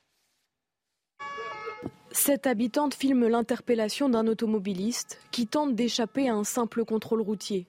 Quelques minutes avant, le chauffeur, coincé par la circulation, percute la voiture de police. On a une patrouille de police qui repère un véhicule, on va dire suspect, hein, qui cherche à le contrôler. L'auteur de ce véhicule fait demi-tour et, vient euh, tamponner la, la, voiture de police. Un des policiers descend du véhicule. Se sentant en danger, il tire sur le conducteur. Parce que notre vie est en danger, Là, on sort notre arme de service et on se défend dans le cadre d'une légitime défense. L'automobiliste, un Tunisien d'une trentaine d'années, était installé dans la région depuis un an. Il était connu des services de police avec 21 mentions au traitement des antécédents judiciaires pour des affaires de stupéfiants, vol, dégradation, conduite sans permis et extorsion. Il était à bord d'un véhicule volé. Euh, donc je suppose également que mes, collègues avaient relevé euh, ce, ce fait hein, pour, essayer, de les interpeller. Euh, il était sans permis. Il y avait beaucoup beaucoup d'infractions à son actif. Deux enquêtes ont été ouvertes, une pour tentative d'homicide sur personne dépositaire de l'autorité publique, l'autre pour homicide volontaire par le policier auteur du tir. Je vous disais affaires politiques. On va voir les quelques réactions. Notamment, il y a euh, Christian euh, Estrosi, le maire euh, de Nice. Et puis, je vais vous rappeler également, on va voir sa, réaction sur les réseaux sociaux, l'insoumis David Guiraud qui cite, hein, qui cite les, différentes affaires. Il dit Rennes, Paris, Neuville, Ferrin, ce ne sont pas des faits divers. La France connaît une épidémie de mort de la police suite à des refus d'obtempérer. Je refuse la banalisation de l'usage des armes. Ne cédons pas à la pression des associations policières et du gouvernement. Je vais répéter un chiffre que j'ai déjà donné, mais dans le cadre des refus d'obtempérer, 0,76% d'usage des armes. Parler de banalisation, en soi, c'est faux, c'est une absurdité. Donc ensuite, qu'il puisse y avoir une stratégie politique, on peut l'entendre, mais aujourd'hui, au contraire, vous avez une police qui, non seulement euh, fait peu usage de son arme, mais euh, lorsqu'elle en fait usage, eh bien, euh, souvent ça conduit, encore une fois, 11 morts en 2019, je crois, selon Gérald Darmanin, 2020. Donc ça conduit à des morts, ces refus d'obtempérer. Donc là, aujourd'hui, à mon avis, ce débat est à contretemps, même si ce fait peut en effet conduire à poser d'autres questions. On parlait tout à l'heure, on a un policier qui est relativement jeune, qui est probablement relativement mal formé. S'il l'avait été, est-ce qu'il aurait réagi différemment? Peut-être, peut-être pas. Il est nécessaire qu'il y ait une enquête. Cette enquête va démontrer la responsabilité ou l'absence de responsabilité. Au-delà de, de ça, vous avez un contexte. Vous avez des policiers qui ont une crainte pour leur vie et qui donc peuvent être plus poussés rapidement à dégainer. Et vous avez des policiers mal formés et qui, du coup, ne savent pas toujours quand dégainer. Et là, c'est un problème qui n'est pas un problème individuel, c'est un problème général de service public. Moi, je pose toujours la question de savoir comment euh, les Français dans leur ensemble, c'est compliqué de savoir, réagissent. Est-ce que pour eux, euh, évidemment, il faut toujours déplorer, avoir de la compassion euh, quand il y a un mort, mais est-ce que pour eux, c'est malgré tout un délinquant eh ben, qui a été, entre guillemets, neutralisé? Ou est-ce que c'est une enquête évidemment qui doit être menée? Il faut s'en féliciter, il faut avoir les, conclusions. Je me demande comment on réagit spontanément à, à ce type d'affaires. Mais j'allais venir à cela, Sonia. C'est-à-dire qu'on parle d'un débat. Effectivement, il y a un débat politique. Et effectivement, entre M. Guiraud et M. Estrosi, il y a une ligne de fracture manifestement. Mais je pense qu'il ne faudrait pas laisser croire finalement qu'il y a 50% euh, des Français derrière M. Estrosi et 50% des Français derrière M. Guiraud. Le débat, il est surdéséquilibré. Il y a une immense majorité de Français, mais quand je dis une immense, c'est vraiment, je crois, beaucoup, beaucoup de nos compatriotes qui déplorent l'insécurité au quotidien, qui ont peur de se faire agresser dans la rue et qui, eh bien, euh, savent qu'ils n'ont rien à craindre de la police et que la police est là pour les protéger. Et vous avez effectivement une minorité de Français globalement certains électeurs de la France insoumise, encore que pas tous, parce qu'il y a beaucoup de gens qui ont voté la France insoumise pour des questions sociales, pour des questions d'écologie, notamment chez les jeunes. D'énergie, Mais absolument. C'est d'ailleurs pour ça qu'il y a plusieurs lignes au, sein de la France insoumise, qu'il y a la ligne François Ruffin, qui n'est pas tout à fait la même, si je puis dire, que celle de M. Corbière ou Guiraud, qui eux sont élus dans des circonscriptions, effectivement, euh, de banlieue, dans lesquelles euh, le discours anti-police est extrêmement vendeur. Et donc, il y a énormément d'électoralisme, de clientélisme de ce point de vue-là. Et donc, si vous voulez, je ne voudrais pas qu'on laisse croire qu'il y a un débat à équidistance entre la, pensée d'Estrosi sur ce sujet-là et celle de David Guiraud. C'est pour ça qu'il ne faut pas avoir un effet de loupe, enfin, que les réseaux sociaux sont un effet de loupe et qu'il ne faut pas évidemment y voir un débat équilibré. Je serais curieux d'avoir un sondage bientôt sur cette affaire, vous voyez. Bah, écoutez, en tout cas, on a un sondage sur euh, d'autres euh, sujets, mais qui peuvent rejoindre également celui-ci. Ce sera dans quelques instants, on va en parler. C'est la levée de l'excuse de minorité après l'agression ah du docteur Génère à Cannes. On va en parler. Vous allez découvrir sans surprise notre sondage, mais je voudrais faire un détour par un livre que j'ai refermé hier, qui était posé sur ma table de chevet, que j'ai lu, Les Confidences d'Olivier Véran. Non, mais très sincèrement, je l'ai lu parce que moi, je suis une naïve. Je me suis dit, après tout ce qui s'est passé, on nous avait dit. Vous aimez les classiques, Sonia? Je précise que ce n'est pas moi qui dis cela. non, mais très sincèrement, je me suis dit, après tout ce qui s'est passé, ce qu'on a vécu, peut-être que lui, à l'intérieur de cette machine, va révéler des choses, va dire des choses sur l'hôpital, il va y avoir des choses. Euh, c'est un exercice de réhabilitation politique. Il faut, faut, dire tout de suite ce qui est comme ça. Mais pardon, quand, euh, ça pourrait être le cas quand le livre est acheté. non, mais, c'est vrai. Quel est le but? Enfin, euh, Quand on veut convaincre, c'est qu'il faut vendre. Moi, je pose la question quand on fait des confidences et un mea culpa à mais Il aurait pu s'excuser sur le manque de masques. Quelques semaines après, il aurait fait une dépêche AFP. Enfin, il aurait demandé une dépêche AFP. Il aurait fait une conférence de presse. C'était terminé. Le livre, la vocation du livre, c'est de réécrire l'histoire. C'est comme quand vous écrivez vos mémoires au seuil de votre vie, vous vous dites, tiens, je vais un peu enjoliver telle ou telle chose, taire telle ou telle chose. Donc là, vous allez avoir le Covid raconté par M. Véran. Euh, laissez-moi avoir quelques doutes quant à l'objectivité des propos qui vont être développés dans ce, livre, dont le style, je n'en doute pas, sera excellent. Non, mais je vous assure que je pensais, moi, que c'était un livre sous forme euh, d'alerte, d'alarme, parce que je me suis dit, ceux qui sont dans le système et qui tirent la lame, il y en a eu tellement, mais sur l'hôpital, sur les moyens, sur les soignants, sur combien on s'est trompé, même collectivement. Non, mais pour moi, ça dénote, pardon, une personnalité. Ça dénote vraiment un état d'esprit. Hein. C'est de l'ordre de l'indécence, ce livre. Je vous dis pourquoi. Parce qu'il est porte-parole du gouvernement. Monsieur Véran est encore en fonction. Nous avons tous subi la crise de la Covid. Des personnes ont perdu leurs proches. Des personnes qui n'ont pas pu hein, aller hein, dire adieu à ces victimes. Mettez-vous à leur place quand ils entendent dans les médias que M. Véron a écrit un livre pour s'épancher, pour faire un mea culpa, pour expliquer à quel point sa fonction était difficile, qu'il était hein, dans une désespérance, un désarroi à un moment donné. On peut l'entendre, mais ça n'est pas son rôle. Moi, je trouve que c'est de l'air du rien, du néant et du narcissisme, au même titre que beaucoup sur les réseaux sociaux. C'est déplacé pour moi d'avoir écrit un livre comme ça. Et surtout, si on ramène globalement à cette période en pensant aux soignants. Je rappelle, hein, une majorité de soignants n'avaient pas de blouse. Hein. En guise de blouse, ils utilisaient des sacs poubelles. Eh Est-ce que c'est légitime d'écrire un livre quand on a une fonction comme celle-ci et une fonction qu'on a désirée qui n'a pas été imposée Donc pour moi, c'est vraiment peu d'à propos ce bouquin. Et j'ajoute, que vous avez entièrement raison, il s'est passé des choses euh, terrible ce dont vous parlez, et même des changements profonds anthropologiques. Quand certains n'ont pas pu aller accompagner jusqu'à leur dernière demeure leurs proches, il faut savoir les conséquences dans une société de ce qu'a provoqué. Ça ne s'est jamais vu dans l'histoire de l'humanité. Interdire à une famille d'aller enterrer un de ses membres, ça ne s'est jamais vu dans l'histoire de l'humanité. Il y avait tant de choses à dire. Il aurait pu aller sur tant de sujets. Alors, mais un couple, je ne sais pas, mais en tous les cas, aller sur des choses qui nous ont touchés au cœur, aux tripes, etc. Et puis, voilà ce qu'on a découvert. Combien il gagne? Alors 6500 euros net, même pas envie de commenter. Euh, où il dort aussi. Non, Et que son lit grinçait. Hein. Moi j'ai retenu ça aussi. Hein. Ah Franchement, c'est important. Ça promet, on a là vraiment. Et alors, il y a un sujet qu'il faut jamais moquer, c'est celui du burn-out. Mais lui euh, peut le faire parce qu'il a un burn-out de deux minutes. Vous assure oh. Si. J'ai touché du doigt le burn-out, je crois, pas sûr, vraiment, un matin, vers la fin de la première vague.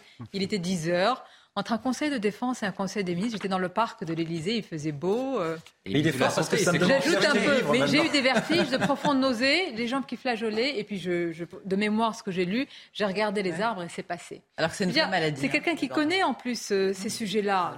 C'est pas un burn-out, pardon.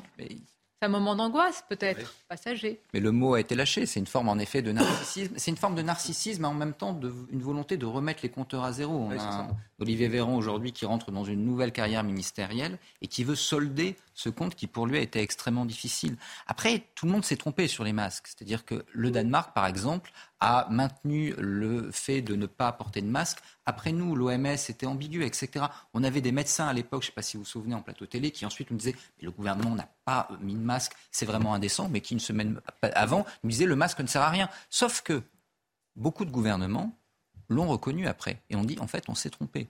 Vous avez notamment une étude que je cite souvent, une étude comparative, qui montre que les gouvernements, lors du premier confinement, qui ont admis leurs erreurs, parce que tout le monde, encore une fois, en a commis, eh bien, sont ceux qui ont engrangé le plus de confiance, avec notamment la palme qui arrivait pour le euh, gouvernement australien à l'époque. Or, justement, l'une des caractéristiques d'Olivier Véran, c'est l'absence de ma culpa jusqu'à présent. Et ensuite, en effet, comme le disait Paul, bah, on est dans une volonté d'écrire l'histoire à son profit. Vous connaissez la phrase de Churchill l'histoire me sera favorable, j'ai l'intention de l'écrire. Et n'est pas Churchill. Je ne vais pas comparer M. Véran à Churchill. C'est ça. Alors, la comparaison s'arrêtait là. C'est audacieux. non, mais est-ce que ça ne serait pas aussi, en dehors du fait de s'épancher, de se dédouaner hein, auprès de la population française, une manière hein, de se positionner pour 2027. Vous allez dire, hein, tu fais ton oiseau de mauvais augure. Caroline, hein, forcément, c'est ton côté journalistique. Mais est-ce que ce ne serait pas une manière aussi d'exister comme M. Darmanin et d'autres? Alors attendez, attention, je, ne suis pas médium, évidemment. 2027. je suis trop naïve. Je, n'ai pas envie d'y croire. très sincèrement, en ouvrant le livre hier, je l'ai refermé euh, quelques heures après, minutes. Vous lisez vite. C'est la technique de la diagonale, vous connaissez? Non, mais c'est très important. Bah, vous savez, quand même. Non, mais c'est bien que vous lisez. Non, non, non, non, mais. Des politiques écrivent les livres et quand oh, on est auteur, nous-mêmes, on sait combien. Parce que... vous arrêtez de charger la barque. J'essaye de ramer dans l'autre sens. les mois de travail qu'il a eu, je l'imagine mal. Vous voyez, son porte-plume. Je ne sais pas. Je ne sais pas quel conseiller l'a écrit, mais il faudrait le féliciter. Peut-être pour ça le burn-out. Peut-être, le burn-out de Dans notre pays, avec un hôpital comme ça, il n'avait pas le droit de ne pas vraiment euh, consacrer même tout le livre, même une bibliothèque, une encyclopédie, sa politique et tous les moyens à l'hôpital. C'était pas possible. Oui. Vraiment. ça ne me paraît pas très sérieux, en fait. Il se, il se discrédite encore une fois tout seul, Olivier Véran. Donc on peut effectivement le condamner, condamner cette démarche, etc. Mais ça me paraît tellement vide, ça me paraît tellement creux et tellement ridicule. Bon, alors passons à autre chose. Que je pense que. non, mais ce qui est surprenant, pardon, c'est qu'il y a un service de com c'est que c'est censé être une personne intelligente, techno, on en pense qu'on veut après. Et ne pas lui dire, mais attends de ne plus être au pouvoir pour écrire un livre de mémoire à la rigueur. Il y a d'excellentes, Caroline, il y a d'excellentes maisons d'édition, euh, il y en a d'autres aussi, et puis il y a ceux qui vous disent, moi je, me souviens de quelqu'un qui dit, je vais écrire un livre euh, sur la carrière de Gabriel Attal. C'est formidable, mais il a 32 ans. Ça. non, mais raison gardée. Est-ce qu'on ne peut pas attendre hum. Est-ce qu'il n'est pas possible d'attendre un petit peu? Mais c'est vrai. Euh, chacun doit livrer dans l'immédiateté son émotion, ce qu'il a traversé, où il a dormi, si le lit grincé, combien il gagne. C'est, Je crois qu'il y a deux façons d'écrire un livre. Vous l'écrivez de façon narcissique, et c'est ce qu'a fait, vous le rappeliez justement, Olivier Véran, ou alors vous vous ouvrez au monde d'un sujet et euh, vous essayez de le faire avec un peu d'humilité. Enfin, l'humilité et M. Véran, ça fait deux. On l'a vu pendant toute cette crise. Ouh là là, ouh là là, ouh là là. Sur Didier Raoult, hein. oui, oui. Sur, Didier Raoult, parce qu'il il consacre euh, plusieurs lignes, pas à l'hôpital, mais à Didier Raoult. Et voici ce qu'il dit sur le professeur Raoult, qui lui a répondu d'ailleurs. Mais voyons d'abord ce qu'il dit à ce sujet. Euh, si la parole du gouvernement. Ah, ça c'est la réponse du Didier Raoult. Mais de mémoire, je crois que euh, Olivier Véran affirmait que le professeur Raoult était un MacGyver déguisé en chaman. Alors voici ce que dit le professeur Raoult. Si la parole si la parole du gouvernement dégénère en insulte, ce n'est à l'honneur ni du gouvernement ni de son porte-parole. Bah, Vu l'ego de Didier Raoult, il fait en effet un bon, ah euh, un, bon juge d'Olivier Véran. On est entouré d'ego ah. boursouflés. Heureusement que ce n'est pas le cas sur ce plateau. Heureusement. euh, Mais il règle des comptes, transition, on n'y voyait rien du tout, aucun lien. Dans quelques instants, Emmanuel Macron et le Conseil national de la refondation. et puis nous parlerons, ça c'est important, et je voudrais vraiment, ça dit beaucoup de notre société et de la manière dont on appréhende les plus jeunes d'entre nous. Malheureusement, là on parle des mineurs délinquants, c'est la levée de l'excuse de c'est un sujet qui dit beaucoup sur l'état d'une société. On va en parler. Merci d'être avec nous. La suite du débat avec nos invités et je vais vous lire une réaction sur les réseaux sociaux d'un soutien au livre d'Olivier Véran parce que ce plateau était totalement déséquilibré. Je ne vous félicite oh. pas, mais tout d'abord le flash Audrey, qui est équilibré. Nice, un homme a été tué par un policier après un refus d'obtempérer. Le policier est en garde à vue depuis hier soir. Un acte qualifié d'homicide par l'avocat de la famille de la victime. Le conducteur du véhicule zigzaguait sur une voie euh, rapide et n'a pas voulu s'arrêter. Le véhicule était volé. Deux enquêtes ont été ouvertes, une contre le conducteur, l'autre contre le policier. Le secrétaire d'État américain Anthony Blinken est en Ukraine. C'est une visite surprise pour évoquer une nouvelle tranche d'aide de 2,7 milliards de dollars pour Kiev et ses voisins afin de faire face à la Russie. Enfin, face à la flambée euh, du coût de la vie, la nouvelle première ministre britannique Liz Truss a dévoilé un gel des prix de l'énergie de deux ans pour les particuliers à 2500 livres, soit plus de 2800 euros par an pour un foyer moyen. La mesure correspond à une économie d'environ 1000 livres par an. Merci à vous Audrey pour ce rappel euh, des titres. Alors cette euh, réaction, parce que nous parlions du livre d'Olivier euh, Véran, celle de Régis Maillot. Ah. Oui, vous connaissez? Humoriste. ah bah oui, quand même. Je suis bouleversée. Olivier Véran publie un livre Confession dans lequel il révèle avoir traversé la pandémie dans des conditions de travail déplorables, locaux insalubres, volume horaire indécent, repas sautés, pression et stress intense. Bref, il a vécu la vie d'un soignant. Moi, je trouve que c'est la meilleure, mais je vous assure. Et tout d'un coup, je culpabilise d'avoir critiqué. C'était logique.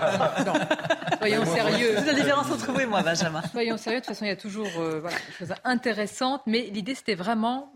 On aurait pu s'attendre à d'autres choses sur l'hôpital. Je en viens à la justice, à la sécurité. Vous avez tous été bouleversés par ce qui s'est passé à Cannes. Mm. Après l'agression de cette dame de 89 ans, j'avais reçu le maire de Cannes, David Lisnard, euh, euh, qui avait eu cette phrase qui a suscité beaucoup de commentaires. Il avait dit si ça avait été ma mère, probablement que je dormirais en prison ce soir. Certains lui ont reproché d'avoir parlé avec ses tripes, mais il persiste et signe. Et puis, il a fait des propositions, notamment la levée de l'excuse de minorité dans les cas graves. Et on a posé la question justement aux Français, en tous les cas, ce sondage, on vous l'a soumis, CSA pour CNews. 71% des Français sont pour la levée de l'excuse de minorité. c'est assez, euh, c'est sans appel. Je vais vous faire réagir, mais je voudrais d'abord qu'on précise de quoi nous parlons. Nous sommes avec Noémie Schulz, notre spécialiste police-justice. Noémie, d'abord, que dit la loi actuellement à ce sujet? Alors c'est l'article 122-8 du Code pénal. La loi estime qu'un mineur, parce qu'il est âgé de moins de 18 ans, qui est l'âge de la majorité pénale, eh bien, un mineur a une responsabilité moindre par rapport à celle d'un majeur. C'est l'excuse de la minorité et elle a des conséquences différentes selon l'âge de l'auteur d'une infraction. Pour un mineur de moins de 13 ans, la loi estime qu'il n'est pas capable de discernement, c'est-à-dire qu'il n'a pas la capacité de comprendre les conséquences de ses actes. Il ne peut donc pas être reconnu coupable d'une infraction. Pour un mineur, euh, qui a entre 13 et 16 ans. Euh, là, il va pouvoir être jugé, mais par une juridiction spécialisée, un tribunal pour enfants une cour d'assises des mineurs. Et la peine prononcée ne peut pas être supérieure à la moitié de la peine encourue par un majeur. Euh, par exemple, si la peine encourue est, est, pour un majeur, eh bien, ce sera 20 ans maximum pour un mineur de moins de 16 ans. Et puis, vous avez le cas d'un mineur de 16 à 18 ans. L'excuse de minorité existe toujours, mais elle peut être levée. La cour d'assises des mineurs, par exemple, peut dire on lève l'excuse de minorité parce que euh, il était particulièrement euh, mature, parce qu'il a particulièrement préparé son acte. Et là, la peine encourue est la même que pour un adulte. Un dernier mot, Sonia, euh, parce que la question qu'on se pose, c'est pourquoi cette excuse? Quel est l'esprit de la loi en fait? Pourquoi cette excuse de minorité? J'ai posé la question à des spécialistes, magistrats, avocats. il y a bien sûr l'idée que un mineur est un adulte en, en devenir, avec la possibilité de s'amender, mais surtout on présume qu'un mineur ne raisonne pas comme un adulte, ne mesure pas comme un adulte les conséquences de son acte il n'a pas la même capacité d'appréciation de la gravité de ses actes, de la gravité de la transgression. Or, la responsabilité, c'est mesurer tout cela. C'est en tout cas le parti pris par notre société qui a aussi décidé, par exemple, qu'on ne jugeait pas euh, les fous, les personnes dont le discernement a été aboli. Merci beaucoup, Noémie. C'est important, là, cette précision pour euh, rappeler le, contexte. Mais en fait, partant de ce que dit Noémie, l'une des questions, moi, ça m'interpelle, ça c'est qu'est-ce qu'un mineur?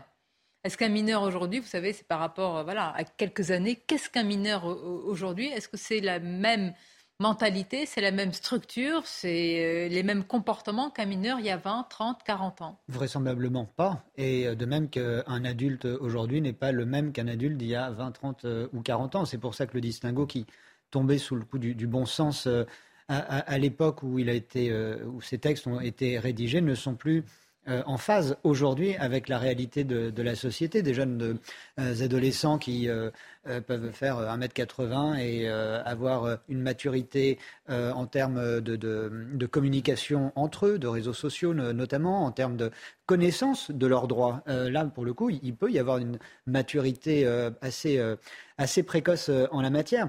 la levée de, la, levée de, cette excuse, de minorité elle, s'entend parfaitement euh, en fonction des, délits et des crimes qui, sont commis, bien sûr. Mais on ne peut pas aussi ne pas voir autre chose euh, en, regard de cela. C'est que c'est quand l'agression euh, abjecte de, de, Cannes montre quoi? C'est que ça montre aussi qu'il y a eu un déficit primaire, au sens primitif du terme, d'éducation. Et, euh, euh, oui, mais ça, englobe, ça, englobe tout cela.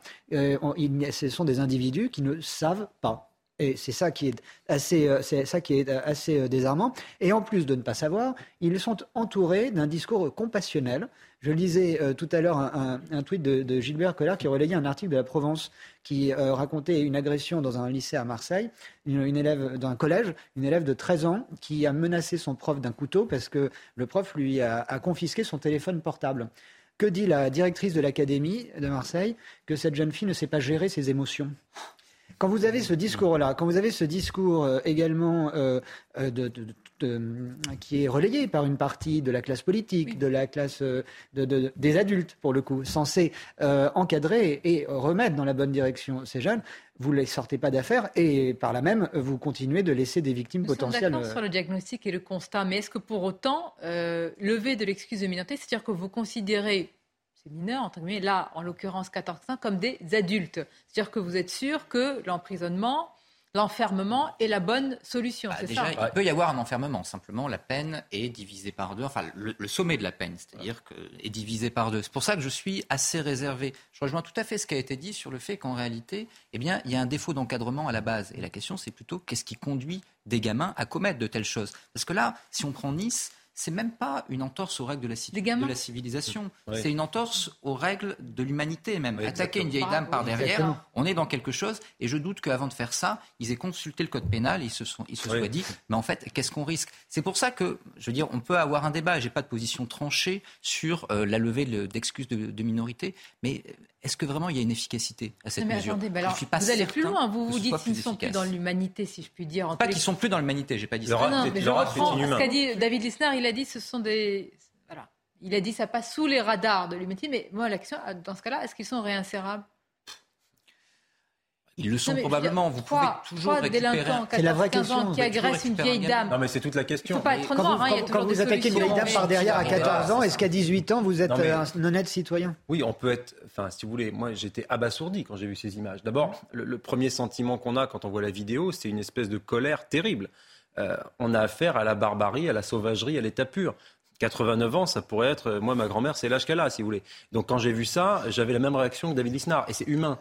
Donc, si vous voulez, tous les discours, il faut pas de haine, il faut se dire que finalement, qu'on peut les réinsérer. D'abord, il y a un sentiment, il est humain, c'est celui d'une immense colère. Une immense colère. Et donc, j'espère que cette immense colère-là, elle va se transformer en choix politique et qu'un certain nombre de nos compatriotes vont se dire que ça suffit maintenant et qu'il faut agir. Et, le sondage est tout à fait éloquent en ce sens. Et agir, ça veut notamment dire effectivement cette levée d'excuses de minorité. D'accord. Et après, il y, a une violence gratuite qui est là pour faire mal, pour humilier. Euh, je rappelle quand même, je crois que c'est 10 ou 30 euros qui ont été volés. Hein. oui. oui, Avec quelqu'un qui a filmé l'agression. Moi, je, vraiment, au-delà de l'enfermement, je me demande comment vous pouvez changer à ce point un logiciel, une humanité, un esprit pour lui dire la différence entre. Ah, ce n'est même plus le bien et le mal. Là, c'est entre la barbarie et être un humain. Si on veut parler d'anticiper cette barbarie à l'état pur, euh, je pense que, je vais peut-être être défaitiste, je pense que pour des gens qui ont déjà commis ce type d'acte, si vous voulez, c'est peine perdue. Là où il y a éventuellement quelque chose à faire, c'est pour les prochaines générations. Hein. et ça, ça repose effectivement sur une nouvelle civilité, sur l'apprentissage de normes et de valeurs, sur la, euh, disons aussi, le, comment dirais-je, on parlait tout à l'heure des incivilités. Là, on est bien au-delà. Donc, si vous voulez, c'est comment est-ce qu'on remet de l'humanité dès le plus jeune âge, comment est-ce qu'on assimile des jeunes gens qui sont issus de l'immigration, qui viennent de l'immigration, qui en viennent directement, ou des immigrés qui arrivent. C'est tout ça le sujet. Et ça, ce sera probablement un chantier à mener pendant des décennies si on veut éviter que le chaos se répande et que ça ressemble à cela absolument partout. Voilà. Non, mais on est d'accord sur le constat. C'est un problème d'encadrement, d'éducation. À 14-15 ans, j'espère quand même que vous pouvez être réinséré. Ce qu'il s'est passé là est totalement monstrueux. Moi aussi, j'ai donné raison à David Lisnard. Si ça avait été ma mère ou ma grand-mère, j'aurais réagi hein, sans doute de la même manière hein, que lui l'aurait fait s'il avait été dans ce cas de figure. Pour moi, il faut modifier la loi. Parce que ces jeunes mineurs, dans ces cas de figure, je précise pas pour tous les délits bien évidemment, sont des justiciables comme les autres. Quand on a 15 ou 16 ans, on s'approche quand même de la majorité. On est conscient de certains faits. On sait qu'on va s'en prendre à une personne vulnérable, innocente, une personne âgée, une personne handicapée, une maman avec un enfant dans une poussette. On sait très bien à qui on a affaire quand on se confronte à une certaine partie de la population. Ils n'ont pas été voir des joueurs euh, de rugby hein, euh, face à cette personne. Ils savaient très bien qu'ils allaient la voler et en plus s'amuser. Parce qu'il y a aussi de ça en termes de provocation. Ça n'est pas qu'une question de cadre, c'est une fois de plus une inversion des valeurs liée à un mélange des genres. Ils se disent, on va prendre cette vidéo, la mettre sur les réseaux sociaux, on va passer pour des cadors, on est fort, on s'amuse. Donc c'est terrible parce qu'il y a du ludique aussi là-dessous. Moi, je ne sais pas comment faire. Hein. Le yaka faucon, c'est facile sur un plateau, on est bien d'accord. Je ne suis pas au gouvernement. Mais il y a un moment donné, hein, c'est à la justice de faire son travail, de ne plus être laxiste sur ces questions, et à des psychologues, parce que les deux sont liés dans ce cas de figure aussi. Quel travail pour les psychologues. En parlant d'un pédopsychiatre, Maurice Berger, euh, il a écrit, expliqué et théorisé la, comment dire, la, logique clanique.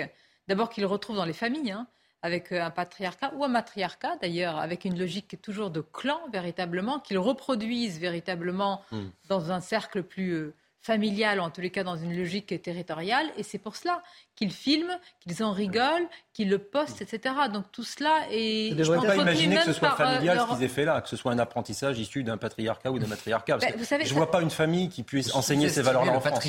Pardonnez-moi, mais ça n'a pas été confirmé, donc je le mets vraiment au conditionnel. Mais euh, moi, j'ai lu dans un papier que la, les parents d'un des délinquants oui, auraient de l'argent.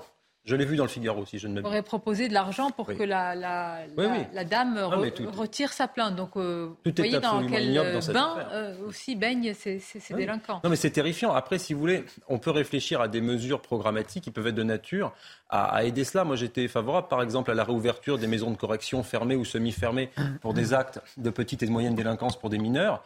Et effectivement, après, lever l'excuse de minorité peut être l'étape suivante. Mais si vous voulez, à un moment donné, on peut plus avoir la main qui tremble. Et la seule excuse, vous voyez, à chaque j'ai posé cette question et qu'on m'a répondu cela, un élu, je lui dis mais alors, vous le faites dans votre commune? Ah non mais attendez, moi, la dernière fois que j'ai fait, j'ai eu euh, je ne sais pas combien de pétitions pour me dire on n'ouvre pas ces centres chez moi. Ah oui. alors c'est chez l'autre, ah, mais c'est comme les centres pour le crack. Tout le monde en veut, mais pas près de chez soi. Il faut au niveau national être en capacité d'imposer aujourd'hui oui, oui, une prison, de centres. Ça peut passer par une loi là-dessus, il n'y a aucun problème. En soi, l'intérêt local qui conduit à ne pas construire de places de prison ou de centres éducatifs fermés ne doit pas primer sur l'intérêt national. Mais ensuite, je dirais presque quand on en arrive là, c'est presque trop tard. Enfin, on avait un débat il y a quelques semaines sur l'école. Quand vous voyez quelqu'un qui est, euh, avec tout le, respect que je lui dois, formé en quatre jours contractuels devant une petite classe en primaire qui ne sait pas tenir sa classe, où tout d'un coup, eh bien, ça devient la foire d'empoigne et où vous avez des enfants qui tout d'un coup perdent absolument tout rapport à l'autorité, ben ensuite, lorsqu'ils viennent dans la rue,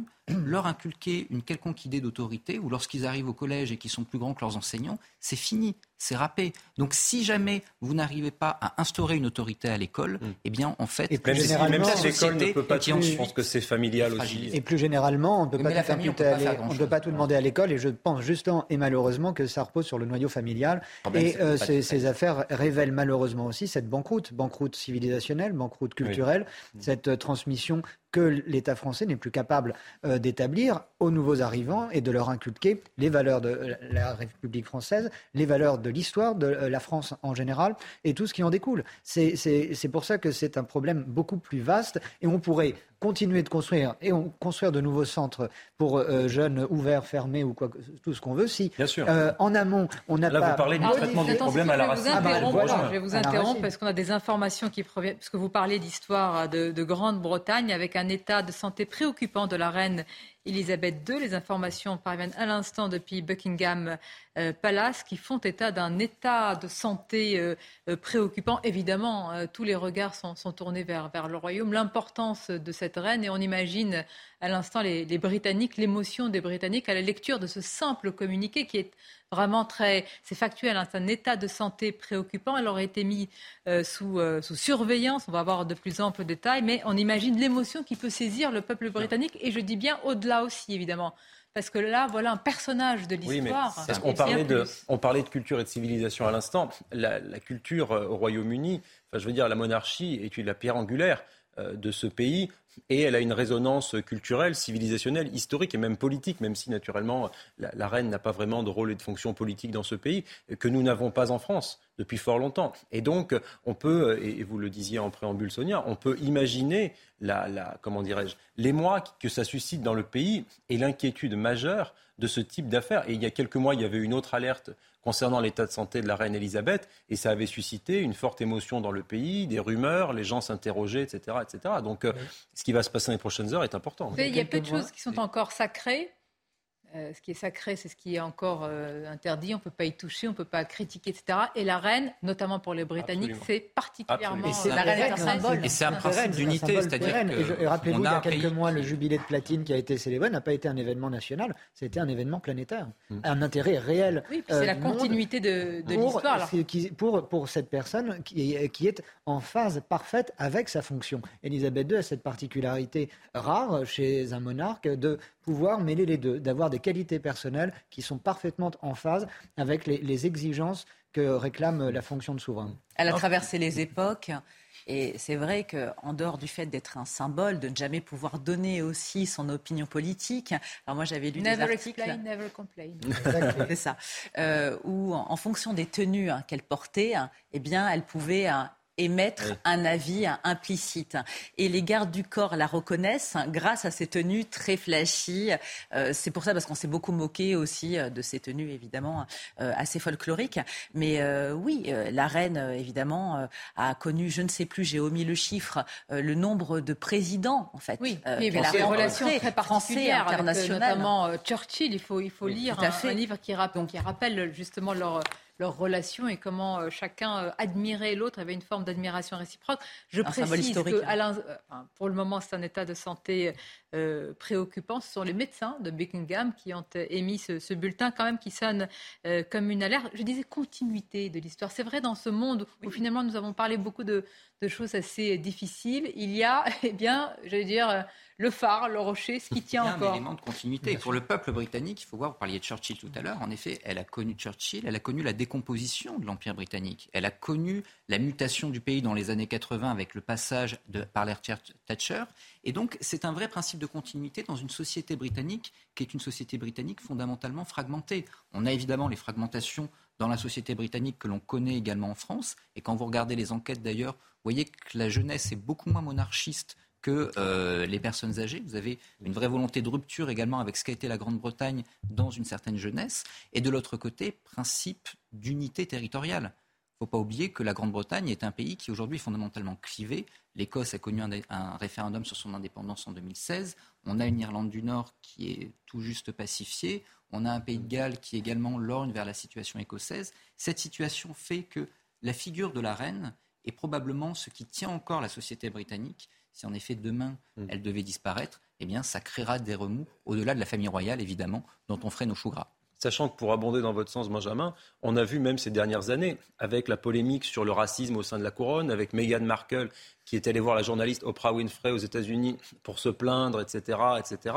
Et donc même les, sujets, disons, contemporains de, de de cancel culture, d'antiracisme ont eux aussi, euh, disons, pris une ampleur extrêmement importante au Royaume-Uni. Et la couronne elle-même a été taxée de cela avec des polémiques à répétition qui montrent bien cet état de fragmentation avancé et qui montrent bien que par-delà la personnalité de la reine Elisabeth, qui a su traverser les époques et qui sait, disons, vivre avec son temps, même si je n'aime pas beaucoup cette expression, eh bien là, euh, il y a, si je puis dire, aussi un péril dans la demeure au plan de, de cette pérennité sociale, civilisationnelle, culturelle britannique. C'est ce qui était rappelé quand on parlait de, de, de, rapport à la monarchie qui était différent auprès des jeunes générations britanniques. La reine qui a montré son ouverture, juste en, acceptant le mariage euh, avec euh, Meghan Markle. Oui, bien sûr. Mais il n'y a pas eu de racisme. La royauté a failli vaciller plus d'une fois. Tout à l'heure, presque qu'avec l'affaire Lady Di, où elle a été extrêmement décriée. La reine a été obligée, souvenez-vous, de faire un communiqué un public pour rendre hommage à Lady Di et euh, lors des sondages, euh, les enquêtes d'opinion montraient qu'à ce moment-là, la reine ça a vacillé, plus du tout appréciée. Mais ça a plié. Toujours. Mais le roseau ne s'est pas cassé d'ailleurs. Et le roseau ne s'est pas sacré parce que vous avez prononcé le bon mot tout à l'heure. C'est le mot sacré. Il faut voir que les Britanniques, avec leur reine, ont maintenu un rapport à la sacralité de l'État et euh, de ce principe d'unité. Nous, en France, on a eu du mal. C'est-à-dire que la République a également un aspect sacré. Hein. Là-dessus, il n'y a pas de désavantage de la République sur la monarchie. Lisez Rousseau et l'idée de religion civile qui justement doit permettre d'établir une forme de sacralité de l'État, de la communauté nationale. Ça, nous l'avons perdu et ça explique également pourquoi ben, parfois la nation britannique est encore fière d'elle-même et nous un peu Absolument. Et en tous les cas, la reine Elisabeth II est placée sous surveillance médicale. C'est un état de santé qui est préoccupant. C'est tous les Britanniques hein, qui sont évidemment qui retiennent leur souffle tant cette femme a marqué, mais évidemment, l'histoire, d'ailleurs, l'histoire euh, britannique, l'histoire européenne et bien au-delà. Relisez hein, vraiment les, quelques mémoires, notamment Churchill, pour voir l'admiration qu'il avait pour elle. C'est une femme extrêmement politique hein, euh, depuis le début de son règne. Merci d'avoir participé à cette émission. C'est un plaisir de vous avoir autour de cette table. À très bientôt et bel après-midi à vous.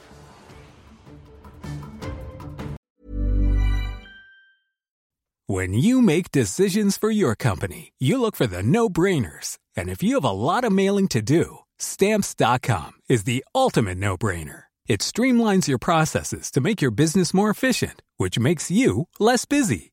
Mail checks, invoices, legal documents, and everything you need to keep your business running with stamps.com. Seamlessly connect with every major marketplace and shopping cart Schedule package pickups and see your cheapest and fastest shipping options from different carriers with rates up to 89% off USPS and UPS rates. And with the stamps.com mobile app, you can take care of mailing and shipping wherever you are. Make the same no-brainer decision as over 1 million other businesses with stamps.com. Sign up with code program for a 4-week trial plus free postage and a free digital scale. No long-term commitments or contracts. That's stamps.com. Code program.